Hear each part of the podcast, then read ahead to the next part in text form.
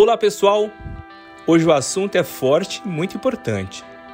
Políticas públicas para proteção e salvaguarda de mulheres em vulnerabilidade ou submetidas à violência doméstica estão cada vez mais presentes.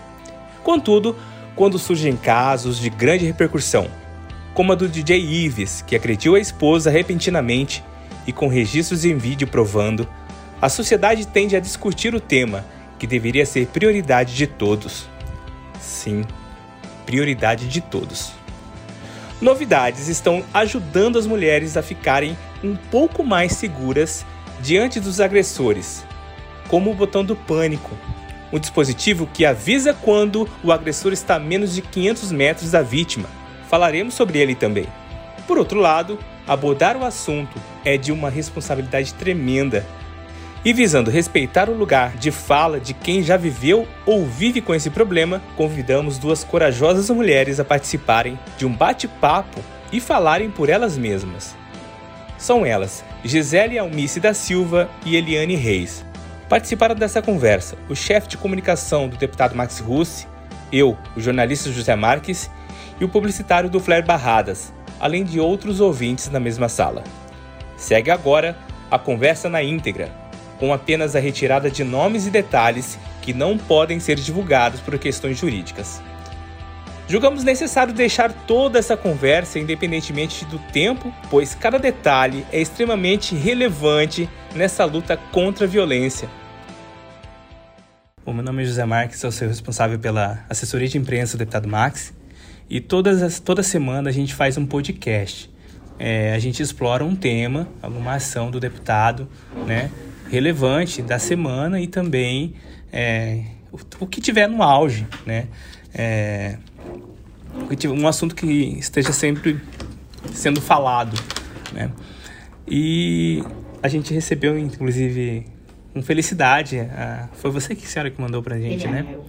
É, aquela mensagem, sabendo que essas políticas públicas estão fazendo efeito, né? O Max ele fez esse pedido para o Estado para compra de novos botões do pânico. É, primeiramente, queria que senhora falasse o seu nome. Olá, eu me chamo Eliane Reis e estou com o aparelho do pânico nesse exato momento, né? E também determinado pela justiça e onde tem me ajudado muito. E eu acho de suma importância que venha mais, porque tem muitas mulheres precisando. Nós estamos numa fase bem delicada e graças a todos vocês, né, ao nosso deputado e aos outros também, que estão nos apoiando, e também uma sociedade civil também, que está todo mundo junto, né? Nós precisamos dessa proteção. E eu vou falar para vocês, isso daqui funciona assim, porque eu tive uma situação esses dias, da onde a polícia chegou para me conduzir até em casa em menos de cinco minutos.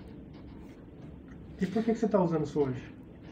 Eu estou usando isso hoje porque eu fui, estou com a medida protetiva e eu tive problemas onde eu fui agredida, onde eu era agredida constantemente no meu relacionamento e vai ser movido, tá correndo um processo e eu não me calei. Apesar que em sete anos de casamento eu me calei muitos anos.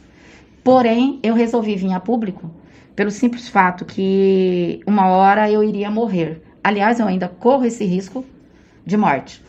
Por quê? Nós não sabemos quem, quem está perto da gente, porque a gente dorme com o inimigo, certo? Então eu vou falar uma coisa para vocês: as mulheres não podem ter medo. Eu, Eliane Reis, não tenho medo. E eu estou recebendo um apoio muito grande de toda uma sociedade, de todos os amigos. E eu estou aqui, se for preciso, para ser comissão de frente. E se eu tiver que pagar com a minha própria vida, que eu pague. Mas eu não tenho medo. E eu estou disposta a ajudar outras mulheres, assim como a nossa colega aqui também, nosso deputado e os outros também, que estão todos empenhados nessa, nessa luta, porque muitas mulheres sofrem constantemente abuso. Quando fala violência, ela vem muitas coisas. É violência verbal, é violência patrimonial, é violência física, são N violência. E eu passei todas, comprovadamente.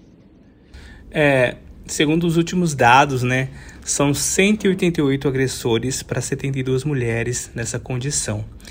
é, qual que é o principal sentimento, além do medo, né? Para você que está passando por essa situação, que tem que andar com o botão do pânico, qual é o, qual é o principal sentimento hoje que vocês têm? E qual é a importância é, é, dessas políticas públicas, né? O deputado fez esse pedido e, e as mulheres terem esse dispositivo à disposição. Veja bem, é, antes nós não tínhamos muito acesso a essa liberdade de expressão, que eu digo que é a mulher não tem muita coragem. Confesso que eu também não tinha muita coragem. Esse dispositivo salva a nossa vida. Eu, inclusive, tenho falado, estou passando em várias cidades do interior, eu tenho muitas amigas que são vereadoras, que são vereadores, eu estou fazendo constantemente conversando com todos eles, pedindo que venha até aqui na Assembleia, que peça, que faça. É necessário. Esse daqui salva vidas. O que, que é que você me perguntou se eu tinha medo? Eu tenho medo, sim. Porque eu costumo dizer que isso daqui me deu uma proteção de 500 metros. É o inimigo invisível. Quando ele aciona, eu, meus olhos correm. Semana, esses dias eu dei uma batida no carro, no outro carro encostado, porque eu não achava de onde estava a pessoa. E ele insistentemente. Porque eu digo o seguinte: se ele acionou, a pessoa tá de tornozeleira, ele tem que saber que ele tem que ter 500 metros. Então ele tem que ir embora. Mas se ele rodeia, é porque já é proposital. E tudo isso daqui é gravado. Então nós estamos protegidos. Como que funciona? Ele usa uma tornozeleira eletrônica e quando tem essa proximidade de 500 metros, é, o botão ele começa a dar um sinal, algum tipo de sinal, e isso é registrado, né? E se por acaso é, essa, essa proximidade for contínua, a polícia é acionada, você aperta algum tipo, você aperta o botão e chama a polícia. Como que funciona? Explica pra gente um pouquinho. Exatamente. É, tem uma medida protetiva aonde foi pedida que a, utilização desse aparelhinho, que é o aparelho do pânico, certo? E 500 metros, é, a outra pessoa, que no meu caso foi o meu agressor, ele está de tornozeleira. Então, quando ele passa, é acionado. Veio no meu celular, alerta, Maria da Penha, aproximação. Então, vem no meu celular automaticamente. Não sei dizer se ele é acionado. Aí eu não vou poder falar, porque eu não conversei com meu advogado sobre isso. Porém, eu fico sabendo. E aí é onde eu tento correr de todas as formas. Mas provavelmente ele deve saber. Fala pra mim, o que, que mudou na vida de vocês? E você pode responder junto também. Fala o teu nome também, se você quiser se falar, se identificar. É, o que, que mudou na vida de vocês a partir do momento que você está com você? A partir do momento que eu peguei esse aparelho, eu tive coragem de sair da minha casa. A partir do momento que eu tô com esse aparelho, eu tô segura. Aqui atrás existe um onde eu posso acionar.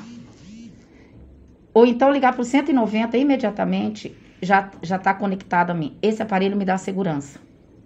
Mas esse aparelho é enquanto estiver o agressor estiver com tornozeleira, certo? Então depois que ele tirar, eu estou na mão de Deus. É, a gente tem, a gente teve essa, essa política pública do deputado de pedir a compra dessas tornozeleiras, né? E a senhora foi vítima de violência doméstica, infelizmente, né? E existem outras políticas públicas que são é, colocadas, que são é, sugeridas tanto a nível governo do estado quanto a nível governo federal. E Nesse ano foi sancionada uma lei, inclusive, que é a Lei 11.366, que pune financeiramente agressores de mulheres, né? Então eles, eles ficam responsáveis pelas despesas previdenciárias, hospitalares, auxílio doença. O que que para você, que infelizmente foi uma vítima, representa uma política pública como, como essa? De suma importância, veja bem, existem várias mulheres de toda posição social mas as, as, pessoas de uma classe até assim um pouquinho mais menos é, favorecida, elas ficam sem dinheiro até para comer, comprar o leite dos seus filhos. Então eu acho que essa medida é correta, eu acho que essa lei está correta e deveria sim ser acionada. É o que eu falo, né, da, da violência patrimonial, né? Porque você fica também, você perde coisas dentro de um relacionamento, você sai sem nada, você sai com filhos pequenos eu abracei essa causa. eu hoje faço questão que as pessoas não tenham medo e denunciam. Tanto que o meu Facebook, é, todas as minhas redes sociais, a partir de agora, é só coloco sobre isso. E já recebi recado que eu estou errada de fazer isso. Fala um pouquinho para mim, quais são os sinais que as mulheres têm que se atentar que estão entrando num caminho sem volta que é o da violência? O que, as mulheres têm que reconhecer? O que, que acontece no começo? Porque não, não, imagina que não seja de uma hora para outra. As coisas vão acontecendo e vão piorando, né? Conta um pouquinho dessa experiência de vocês. Bom, é, meu nome é Gisele Almice e eu vou contar referente a essa, esse novo artigo que você falou, dessa questão financeira, né? O meu caso foi bem violento mesmo. É, eu fiquei internada, eu fiquei na cadeira de rodas e até hoje eu faço terapia, uma vez por semana. Então, se for para calcular os gastos, é muito alto mesmo, entendeu? Muito alto. Eu, eu tive que fazer, quando eu sofri o um acidente, fiquei do, dois dias no, na fêmea e tive que fazer vários exames, porque assim, principalmente na região íntima, eu tive muito problema, porque foi muito agredido, entendeu? Então eu tive que fazer o canal da uretra, tudo que a gente teve, teve que fazer vários exames. Eu não fui abusada, eu fui chutada, me chutaram. Então os gastos eu tenho até hoje. Tanto que eu não consegui mais manter, e hoje eu venho sendo assistida pelo SUS faço terapia pelo SUS, consegui depois de um ano, mas assim, é um pânico geral mesmo, você não consegue sair de casa sem esse botão do pânico. É, eu não consigo atravessar a rua para ir na minha vizinha. Então, quanto à outra pergunta que você fez, qual que foi? Quais são os sinais que a gente tem que estar atento, as mulheres principalmente, são as maiores vítimas, uhum. né? De que isso está indo para um caminho que não tem volta. Olha, os sinais foi assim, sempre eu percebi. Só que desde o início da minha faculdade, eu não consegui concluir uma faculdade por ciúme. Né? E aí as coisas veio tomando uma proporção num certo tempo, quando eu, a pessoa morava comigo, eu não conseguia manter nenhum tipo de contato com ela, nem físico mais, que eu tinha medo. É, começou assim, ciúme exagerado de eu estar na faculdade à noite, e foi bem quando a minha filha nasceu. E, e eu saía correndo, às vezes fazia prova, voltava com o freio de mão puxado, farol desligado, no pânico da cobrança da pessoa questão de ciúme. Então, esse já é um alerta. Você não conseguir concluir sua faculdade, a pessoa não gostar que você trabalha, é, seus amigos, todos vão ter defeito para essa pessoa, entendeu? Tem que ficar uhum. alerta a esses sinais. Todos não prestam e e o pior sinal é agressão física, né? Eu tive a porta do meu quarto arrombada, porque eu não tinha mais relação nenhuma com essa pessoa. E isso assustou muito a mim e a minha filha. E não foi, e não foi aí a agressão, a agressão ainda foi depois. E eu já estava convivendo ali num pânico geral e não sabia o que fazer. E quando aconteceu tudo, eu tive que me correr, me esconder no mato, eu estava numa chácara esconder no mato, pedi carona, porque eu tinha meu próprio carro. Eu não pude sair de lá com meu carro. Uhum. Eu fui agredida por duas pessoas, né? Nesse mesmo local, que é da mesma família. Eu fiquei duas horas tentando sair do local e não consegui, sendo agredida. Eu tive que sair, me esconder no mato, pegar uma carona com alguém que estava passando na rua e fui parar na delegacia. Né? Foi aí que começou a minha liberdade. Hoje o que, que vocês diriam? Porque existem muitas mulheres que não têm coragem por vários motivos, né? Tem mulheres que dependem dos seus companheiros. Inclusive temos inclusive no Ser Família, que é um programa social, temos ali o Ser Mulher, que é justamente um aluguel social para essas mulheres. Mas mesmo assim, existem mulheres que têm condições e também não têm coragem que, que vocês diriam para essas mulheres, vocês que passaram por esse problema? O meu caso foi um caso, eu digo até um pouco atípico, porque o meu companheiro é uma pessoa, nós, nós de uma certa forma, nós somos uma pessoa assim meio que pública, porque devido ao nosso trabalho tínhamos junto, e sempre sorridente, sempre carinhoso, sempre tudo. Então as agressões eram mais escondidas e depois se tornaram públicas. É, eu digo o seguinte: Eu não denunciava por paixão, por amor. E eu achava que dava certo e até mesmo que eu melhoraria. Mas não, é uma ilusão. A pessoa acaba se desequilibrando, no meu caso, meu companheiro pegava revólver, pegava arma, minha caminhonete está furada de bala, tá aí no estacionamento. Então pegava arma, colocava na cabeça dele. Então era uma pessoa assim totalmente desequilibrada. E o que que acontece? Eu tinha medo, mas eu amava. Você amava um cara que era seu agressor? Sim, eu amava. E não tenho vergonha de falar. Porque eu sei que muitas mulheres não conseguem denunciar por amor. Porque depois você conversa, tudo volta como se volta certo. Mas a gente sabe que não vai dar certo. Então, no momento que isso ocorreu, foi a minha libertação. Hoje, por exemplo, eu saio, eu ando, eu tô tranquila. Mas, entre aspas, a minha tranquilidade, né? Porque eu ainda acho que qualquer instante eu posso morrer. Pelo que ele é, pelo que ele é capaz e pelas amizades e por tudo um conjunto que ele representa. Entendeu? Eu acho que eu corro um risco violento de sair daqui e morrer. Acidentes acontecem, como ele dizia. Eu sou campo-grandense, tô aqui desde os 12 anos. Aquela moça Elisa Samúdio, né, que foi triturada, é, ele dizia muito: toma cuidado, que você vai acabar no mesmo, mesmo estilo que a sua conterrânea, né? Então, é, a gente muitas vezes fica por amor. No meu caso, foi por amor. Mas eu me libertei. Hoje eu tô aqui e não tenho medo. Recebi já, tô recebendo até ameaças, de uma certa forma. É, com relação ao meu Facebook, por que eu tô colocando só sobre isso? E eu vou colocar mais ainda. Eu não tenho medo e tô com vocês para trabalhar. Me coloco à disposição de ser voluntária para qualquer situação, sem medo. A gente sempre escuta aquela aquela máxima que ah, a mulher está sendo agredida porque ela não deixa o cara, uhum. né, volta para casa. E parece que é uma coisa simples, né? Não é simples. Explica pra gente, para as pessoas que não entendem isso, por que que não é simples? Bom, é, eu vou falar agora. É, Elaine, é, no meu caso, eu te contei algumas partes, né? Uhum. E é, eu não conseguia separar porque, assim, eu tinha medo de acontecer o que aconteceu durante o casamento, entendeu? E eu vivi 10 anos, 12 com essa pessoa, a gente teve várias separações e eu tive uma filha, minha filha praticamente implorava para mim voltar e eu acabei cedendo e voltei. Foi onde eu tive essa agressão.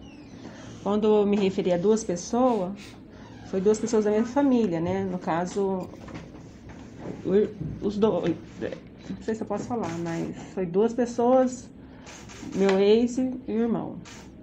E aí, gente, a gente não consegue separar. Eu fui internada três vezes no hospital São Mateus e eu não pude falar.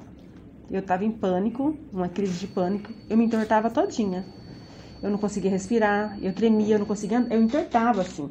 E eu achava que o problema era meu. E não era, era horrível aquilo. Você entrar numa crise de pânico e não poder falar. E eu chegava no hospital, Aí eh, falava, mas você teve alguma briga, alguma coisa em casa? Porque ela tá tendo uma crise de pânico, isso é um pânico. A pressão tá alta, a saturação alta, tudo alto. E, e eu não podia falar, quem respondia era ele.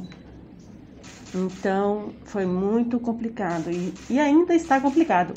Isso que a gente passa, assim, agressão, nunca vai sair da cabeça da gente. É uma, é um, uma coisa que você vai ter que conviver.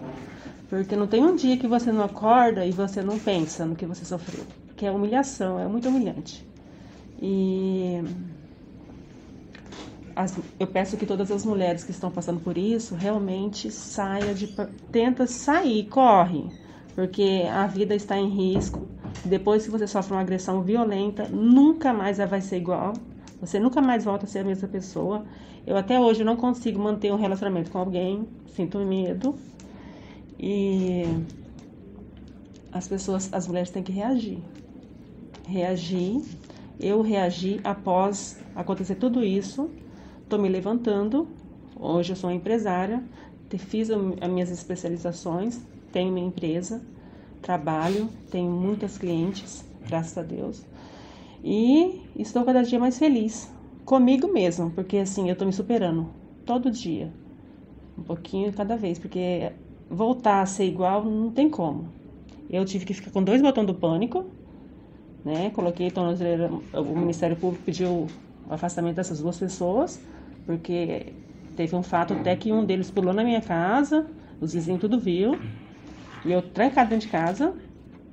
E eu usei durante seis meses, que só vale por seis meses, o botão do pânico. Só por seis meses. E existe uma central de monitoramento, né? Você, na hora que a pessoa se aproxima, a central te liga. É, o entendeu? 041 ela liga pra gente quando tá descarregado. É, eles ligam e. São muito cuidadosos com a gente. e cuida, cu- cuida mesmo. As pessoas cuidam da gente e isso é muito importante, porque eu, eu ia ficar em casa trancada, não ia conseguir ser quem eu sou hoje. Hoje eu falo mesmo meu problema, não tenho vergonha de falar. É, foi um descarrego assim na minha vida. Eu tive que passar por isso e pagar por isso. E hoje eu incentivo as mulheres assim eu- a tomar atitude, se impor, se valorizar, pedir ajuda e, tipo uma borboleta, voar. Hoje minha intenção é realmente investir na minha carreira e viver o melhor que eu ainda não vivi, né? Porque 12 anos não é, não é pouca coisa. E a gente está diante de um caso com repercussão nacional de um agressor né, que se justificou o tempo todo nas redes sociais e tal. Tem justificativa? Fala pra mim, existe alguma justificativa para o homem agressor, para a gente aceitar isso na nossa, na nossa sociedade? Veja bem, é, eu creio que não. Eu creio que não. Por exemplo, eu conheço muito bem o meu companheiro, meu ex-companheiro. Sei como ele é. E as pessoas que conhecem ele também sabem como ele é. Todos irão justificar. Todos vão ter uma desculpa que a mulher é isso, a mulher é aquilo. Mas eu vou dizer uma coisa para vocês. Quando eu tomei a iniciativa de vir a público, eu não vim só no dia. Eu procurei mesmo, procurei a imprensa, procurei todos vocês, pedi ajuda, pedi socorro, usei Facebook, usei todas as ferramentas que poderiam existir. Ah, mas isso daí vai te colocar é, em evidência. Ótimo, eu quero estar em evidência. Você vai pagar com a vida, não tem problema. Porque com isso, vocês podem notar que foi muito. A Nádia, eu conheci a Nádia. Eu cheguei a fazer estágio na época de jornalismo com o agressor, que já está lá no céu. Creio eu, né? Então, vocês me desculpem até a brincadeira, mas é uma coisa muito triste o que aconteceu com essa menina. Então, através disso, tá vindo outras pessoas. Tem mais gente. Tem muita gente sendo agredida aqui em Cuiabá. Aqui no estado de Mato Grosso. Eu estou acompanhando todas as cidades.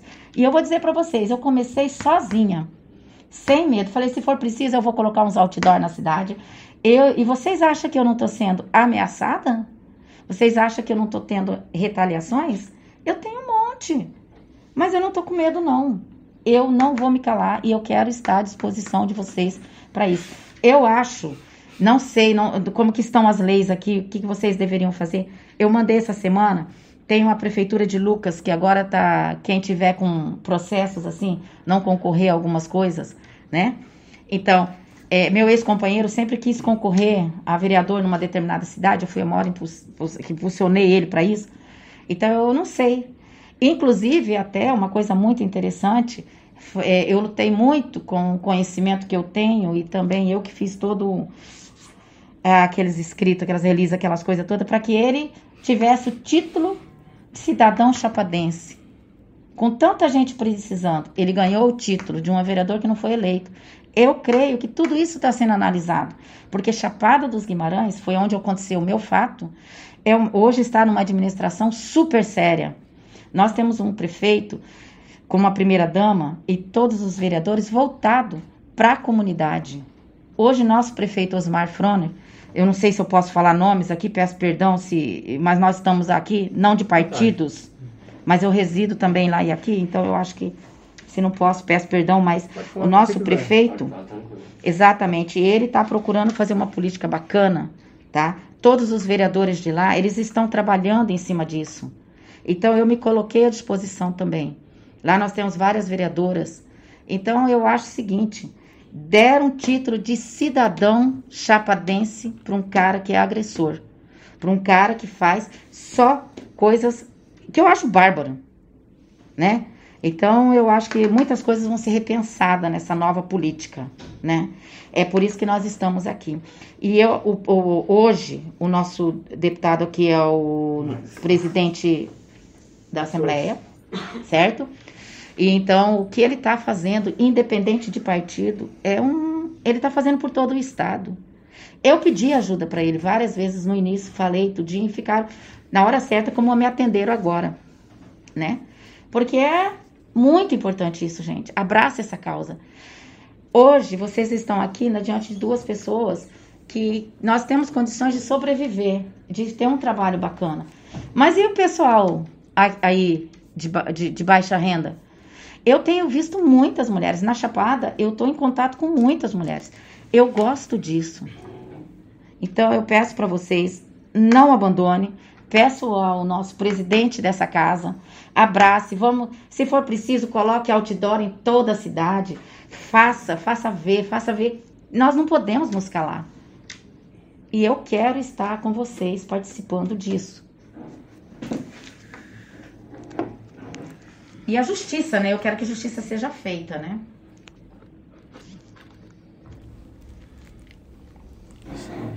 Por exemplo, uma coisa que foi muito, muito assim, estranha. Quando houve o meu caso, que na sexta-feira, dia 2 de abril, uma sexta-feira santa, ele foi preso. Sexta passado, sábado, domingo, domingo para segunda, segunda cedo ele saiu. Quando ele saiu, é, um desembargador foi e assinou. Ele foi pego com duas armas, uma acho que uma 9mm, eu não lembro bem. Então, e ele saiu. Tá lá, tá andando normal. No local onde ele tá. Normal. Tocando sua vida, tocando suas coisas, normal. Entendeu? Então tem que se rever, rever isso daí. Como é que foi que foi solto? Por que ele foi solto? Por que esse desembargador deu isso? E, enfim, é, eu não sei porquê, mas tem que ser pensado, revisto isso daí, gente. Tem alguma coisa que vocês precisam fazer. Em tem resumo, muitas mulheres morrendo. Em resumo, não, não há uma justificativa para aceitar a agressão. Você pode. O homem ele pode ir para várias soluções, se divorciar da mulher, se ele não, se ele não consegue mais conviver com ela. Mas a agressão é uma coisa que não tem como ser tolerada. Concorda comigo? Inadmissível, né? Concordamos plenamente, porque ninguém quer isso. A gente quer estar tá bem, estar tá em um relacionamento maravilhoso, né? Mas falta um pouco assim no início coragem, sim. Da minha parte foi coragem. Eu não tive coragem de sair antes, por vários motivos. Mas não existe motivo do que fizeram comigo, que foi muito violento. Hoje eu sofro muito, faço tratamento, empurro no, no peito, o que for. Minha filha hoje vive comigo 24 horas e os traumas são grandes e é pra sempre. Hoje você não faz mais o uso do botão do pânico. Como você se sente segura? É... Você precisaria usar ele novamente? Você acha que seria necessário você ter ele novamente disponibilizado? Você hoje acredita que hoje em dia ele não faria, eles não fariam mais as agressões novamente? É, como você segue sua vida sem o botão do pânico? Então, é, eu comecei a seguir minha vida saindo da cidade. Tá. Saindo da cidade, quando eu fiquei sem o botão do pânico e vi que a medida protetiva tinha sido revo revogada, quando fala que já terminou. Uhum. E aí eu saí da cidade. Eu ainda tinha medo. Eu saí, da minha, eu saí do meu bairro, saí do meu estado e retornei após um ano. Aí depois que eu descobri que a pessoa já estava num relacionamento, que já tinha saído de Cuiabá, eu tive coragem de voltar. Mas a gente ainda está num, num processo de separação ainda. Porque como eu acionei tudo pela. Eu não tinha condições de pagar advogado e tudo é, que eu precisei foi através da Defensoria da Mulher, né? E orientada pelo núcleo de Defensoria da Mulher Pública, né? Defensoria Pública. Então ainda está um pouco pai do Covid, ainda tem fases para terminar, mas hoje eu me sinto um pouco mais segura, porque eu sei que essa pessoa não vai se aproximar mais de mim. Eu acho que realmente foi um basta mesmo. Uhum. E eu tomei todas. Eu tô, é, o tempo. No meu caso, eu precisei de tempo. Depois que eu fiquei sem o botão do pânico, eu precisei de um tempo porque ainda ficava com medo. Eu estava nos lugares e olhava. Sempre. Eu falei, não, não dá pra ficar aqui. Eu preciso de um tempo fora daqui. E aí saí, conversando sempre com o meu advogado, com a defensoria. E aí me orientaram, você está insegura ainda? Você não quer fazer a revogação de novo? Eu falei, não, não posso fazer isso. Não, não, não dá para fazer isso só porque eu estou com medo. Então vou fazer um, um tempo para mim, vou ficar fora da cidade, vou tentar recomeçar. Mas não me adaptei e aqui é meu lugar mesmo e eu vim encarar tudo. E se precisar é só acionar a defensoria e revogar a medida protetiva e pedir o botão de novo. É assim que as mulheres têm que fazer. Em resumo, esse aparelhinho salva vidas. Salva vidas. Salva vidas. O meu caso é um pouquinho mais diferente do dela, porque eu não tô mexendo, eu tô assim, não que o dela não seja também uma pessoa talvez conhecida e influente. Mas no meu caso, eu, eu e ele somos é, empresários, né? Em um determinado lugar onde é muito bem frequentado, né? E então é uma pessoa conhecida que, quer queiramos ou não, se acaba se tornando uma pessoa pública, mesmo não, não tendo cargo político nem nada, né? Então eu, tipo, o local aonde eu vim, é, todos os dias você vê mensagem, as mulheres falam, não me abandone, não me abandone. Então eu tô fazendo um trabalho externo, mas as ameaças estão constantes. Então eu denunciei uma pessoa conhecida, eu denunciei um empresário, eu peiteei uma pessoa onde eu entrava nesta casa de leis, de mãos dadas. Então, eu é, é assim, é uma coisa muito diferente e assustador. E mesmo assim eu tenho medo. Eu temo pela minha vida.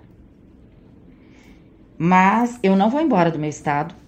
Eu continuarei a minha, meu trabalho. Também tenho as outras coisas para fazer. Continuo é, na minha chapada dos Guimarães, aonde eu tenho minhas coisas, aonde eu estou e não vou sair.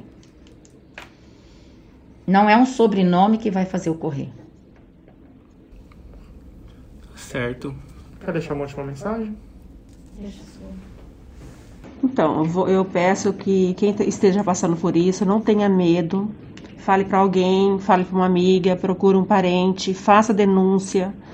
Saiam de casa, se escondem, entendeu? E peça todas as medidas protetivas possíveis. Procure ajuda psicológica, se for o caso. Procure, se tiver que sair da cidade, como eu, para se sentir melhor, saia da cidade, vá para casa de um parente, de um amigo. Mas não essenciais. mantenha vínculo com essa pessoa. Essa pessoa pode te matar a qualquer momento. Então, assim, existe realmente um índice de morte diária que eu não consigo saber, mas é- são muitas pessoas morrendo por violência doméstica. Então, meninas, não submeta a esse tipo de agressão. Se, pro, se pronuncie, peça socorro. Uma coisa que, é- que é interessante, vocês têm filhos, né? Ela, você tem filho, né? Às vezes a mulher fica na relação abusiva por conta dos filhos, né? E tá criando, na verdade, um problema pros filhos também. Uma forma de proteger os filhos é realmente buscar ajuda e sair com o filho, sair com todo mundo da casa, né? Hoje minha filha ela fica 24 horas comigo porque assim, ela perdeu muito interesse assim na questão paterna. Ela tinha medo, ela inclusive também já relata que teve algumas agressõezinhas. Depois que eu me separei que eu fiquei saber dessas agressões. E hoje ela convive comigo 24 horas e eu tento fazer com que ela vá visitar. Só que ela ainda não está bem, ela não está preparada. Ela vive num conflito interno. Isso também está fazendo mal para ela. Também uma forma de proteger os filhos é se afastar, né? Agora, Primeiro você tem que pensar na sua vida, né? Tem que pensar na, na sua vida. Você tem que sair daquilo ali, aquilo ali não é vida pra você. E na questão, a minha filha é é muito apegada a mim, ela está comigo. Mas existem umas determinações é, dele pegar às vezes e tal, só que assim, minha filha nunca quis, e eu sempre relatei isso nas audiências, nunca quer, nunca quer, nunca quer. Hoje, é, às vezes ela até iria, porque eu gostaria muito, porque eu sei que ela sofre e sente falta.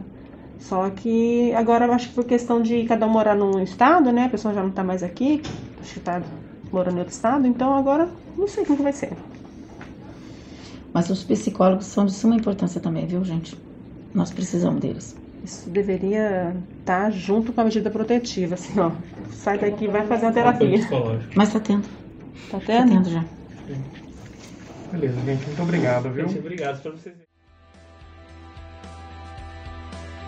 Gente, Que situação é essa narrada pelas nossas convidadas? Essa é uma bandeira que tem que ser defendida por todos. Não podemos aceitar que mulheres sejam agredidas. Cabe a cada um tomar o problema para si e ajudar como puder. Dessa forma, elencamos algumas leis apresentadas pelo deputado Max, sendo que várias delas já estão vigentes no estado de Mato Grosso para ajudar a coibir esse tipo de crime e amparar as vítimas. A começar pelo aluguel social, que garante a moradia a mulheres vítimas de violência que tiveram que sair de casa por conta de agressões. Dessa forma, há uma garantia de um abrigo digno para que as vítimas deixem os agressores e preservem suas vidas. Outra lei reserva vagas de trabalho para mulheres em situação de violência ou vulnerabilidade social. O objetivo é dar independência às mulheres para que elas possam seguir suas vidas por conta própria. Outra lei prevê a preferência em creches para os filhos de mulheres em situação de violência doméstica. Dessa forma, as crianças têm apoio do Estado e cuidados psicológicos para vencer essa fase difícil. Tem lei também que obriga que os bares e casas noturnas auxiliem mulheres que se acharem em situação de risco. A responsabilidade de enfrentar agressões e assédio passa a ser também do estabelecimento. Como uma forma de inibir a prática da violência doméstica, tem uma lei do deputado Max que faz com que os agressores paguem pelos custos médicos hospitalares, processuais e outros. Dessa forma, quem agride não sairá ileso, pelo menos financeiramente. Por fim, Max fez uma indicação para a compra de dezenas de dispositivos conhecidos como Botão do Pânico, para atender todas as mulheres do estado que precisarem. Para finalizar, reforçamos que essa luta é de todos. Acompanhe as ações parlamentares do deputado Max pelas redes sociais @maxrus. Para mais informações sobre as leis citadas, acesse www.maxrus.com. Até breve e lembre-se, denuncie.